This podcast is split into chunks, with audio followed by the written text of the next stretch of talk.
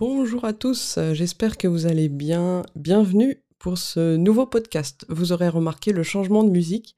J'essaye de, trouver la bonne tonalité et je me disais que cette musique un peu jazz blues, ça pouvait euh, bien aller dans l'esprit d'un café du samedi matin. Aujourd'hui, je voudrais euh, vous parler du casting des évêques. On je vais commenter encore un passage de la Somme de théologie qui se trouve euh, pas très loin de celui que j'ai commenté la semaine dernière, donc je précise, c'est dans la Secunda Secunde, la, partie de la Somme de théologie qui traite des actes humains d'abord euh, de, ceux, qui concernent tous les êtres humains, dans la première partie de la Secunda Secunde et dans la seconde partie de la Secunda Secunde, ceux qui euh, concernent certains, euh, certaines personnes, mais pas tout le monde. La prima secunde, comme je disais euh, dans le podcast précédent, je vous invite à, à, le revoir si vous voulez resituer les choses. Elle parle de la morale en général, la secunda secunde de la morale en particulier. Elle a deux parties. Une partie qui concerne tous les êtres humains et une partie qui concerne certains. Et dans cette partie, entre autres, il parle des évêques et de la vie religieuse. Et donc il y a une question qui traite de l'état épiscopal, c'est la question 185. Euh, évidemment, euh, donc je vais vous parler euh, des, évêques. Évidemment, c'est pas anodin que je le fasse à ce moment-là. On est en pleine assemblée plénière des évêques de France dans un contexte particulièrement compliqué où euh, un an après euh, la sortie du rapport de la SIAZ, on voit que le problème des abus dans l'Église n'est pas réglé et qu'il y a encore beaucoup de choses qui sont cachées. J'ai trouvé que parler de, du casting des évêques, en écho à un article de Saint Thomas, pouvait peut-être nous éclairer un petit peu dans cette réflexion. c'est c'est un essai, on va dire, parce que je sais bien que le contexte est très différent, que euh, l'organisation de l'Église a changé depuis l'époque de Saint Thomas, mais quand même, je pense que ça peut nous aider à, avoir quelques éléments pour réfléchir à la situation actuelle. Euh, donc il y a huit articles dans cette question 185 de la Secunda Secunde. Dans le premier article, saint Thomas se demande si c'est licite de désirer être évêque, désirer l'état épiscopal. Dans le deuxième article, il se demande si c'est euh, licite de refuser absolument euh, d'être évêque. Et dans le troisième article, c'est celui que, sur lequel je voudrais m'arrêter aujourd'hui, il se demande si euh, il est opportun de choisir comme évêque celui qui est le meilleur parmi les, autres. Et donc saint Thomas euh, commence par dire alors euh, est meilleur au jugement de qui d'abord? Est-ce qu'il est donc euh, il y a deux choses à considérer celui qui va devenir évêque est-ce qu'il se juge le meilleur? Et celui qui va le choisir comme évêque est-ce qu'il juge qu'il est le meilleur? Et alors aujourd'hui c'est celui qui va choisir le, futur évêque ça va être le nonce le pape la congrégation pour les, les évêques enfin voilà tous les intermédiaires ça a peut-être changé depuis l'époque de saint Thomas, mais voilà, ce, que saint Thomas va dire là, ça concerne un peu euh, finalement ces personnes aujourd'hui. Celles qui doivent choisir un évêque, sur quels critères euh, doivent-elles s'appuyer pour choisir l'évêque? Qu'est-ce qui va être décisif pour dire qu'une personne, qu'un prêtre ferait un, bon évêque? Et saint Thomas commence par dire que euh, la, la, charge épiscopale, le ministère divin ne doit pas être donné comme une récompense, mais pour euh, servir l'Église, pour être utile à l'Église. La récompense, elle sera euh, donnée au ciel dans la vie future. Et euh, donc, poursuit-il, le critère numéro un, ça va pas être de choisir celui qui est le meilleur absolument, simpliciter, c'est-à-dire selon la charité, c'est-à-dire celui qui est le plus saint. il va pas falloir euh, c'est pas ça qui va être le critère décisif. C'est pas, on va pas choisir celui qui est le plus sain. Mais le critère décisif dans ce choix-là, ça va être celui qui est le meilleur pour l'utilité de l'Église, pour diriger l'Église. Et cela implique qu'il soit capable de l'instruire, de la défendre et de la gouverner pacifiquement.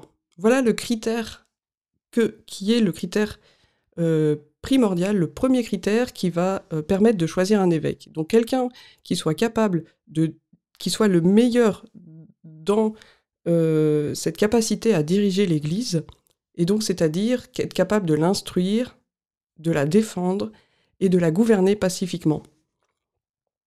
Et Saint Thomas poursuit en citant Saint Jérôme qui critique ceux qui choisissent les évêques sur de mauvais critères, et c'est pas tout à fait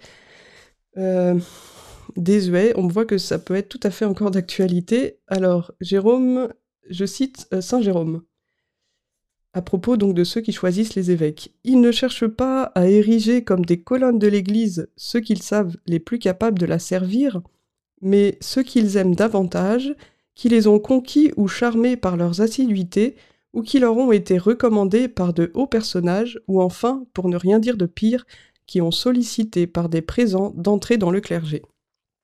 Donc là, c'est un cas d'acception de personne, c'est-à-dire que euh, c'est en fonction de l'affinité personnelle euh, euh, que le nonce ou, d'autres vont faire leur choix. Et ça, saint Thomas dit que c'est un péché grave.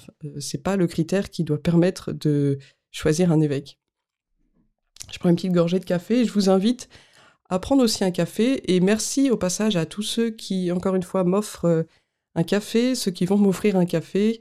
Euh, je m'en suis vraiment reconnaissante et aussi à tous ceux qui, me mettent des petits mots euh, d'encouragement. J'avoue que ça fait, vraiment plaisir, ça me fait du bien. Merci à vous.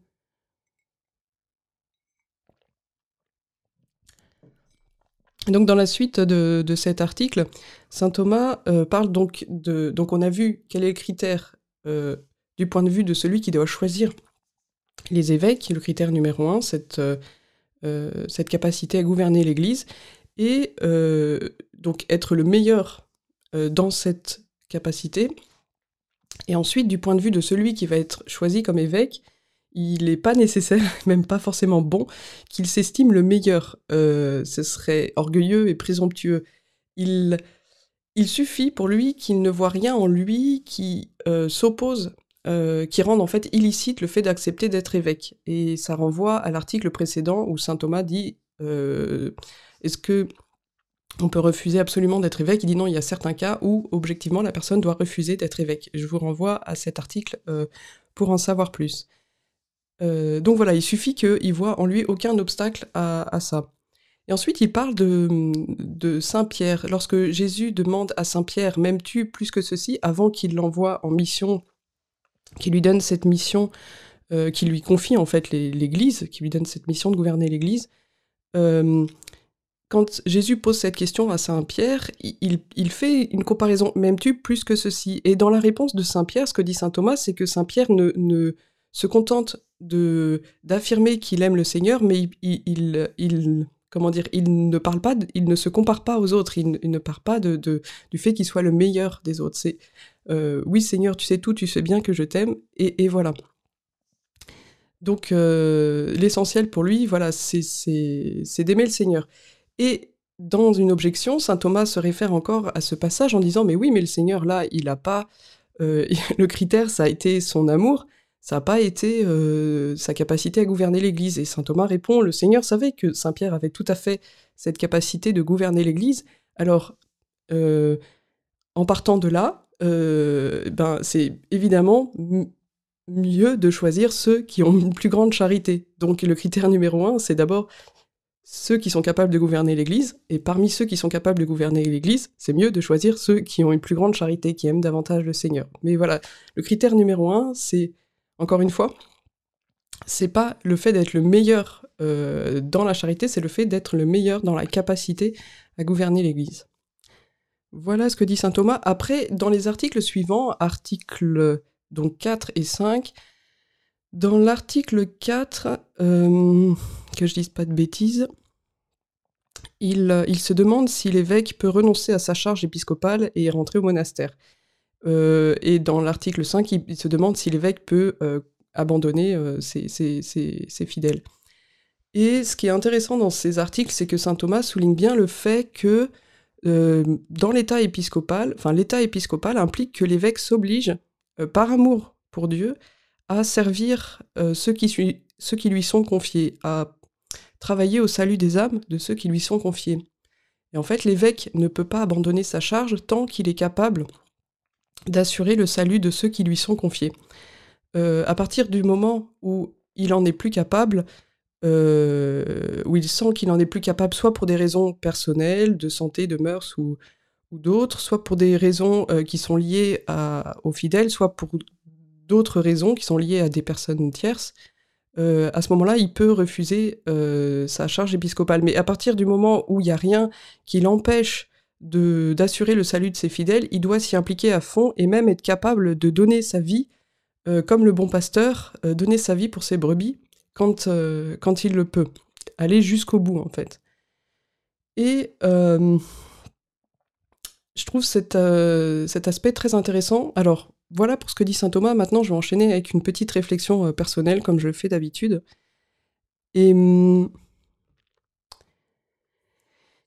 j'ai été personnellement marqué par ces trois aspects, justement cette capacité qui est recherchée à, gouverner l'Église, donc à l'instruire, à la défendre et euh, la gouverner pacifiquement. Et je suis marqué particulièrement par cette idée de la défendre, défendre l'Église, mais euh, non pas l'institution, il n'est pas du tout question de, l'institution dans ce que dit saint Thomas.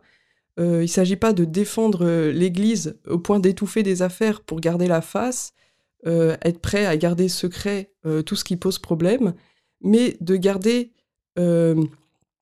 l'Église dans le sens où l'Église, c'est les fidèles, c'est ceux qui sont confiés à l'évêque, et être prêt à défendre l'Église, c'est être prêt à défendre les fidèles, à commencer par ceux qui sont blessés, qui ont été blessés même par l'Église.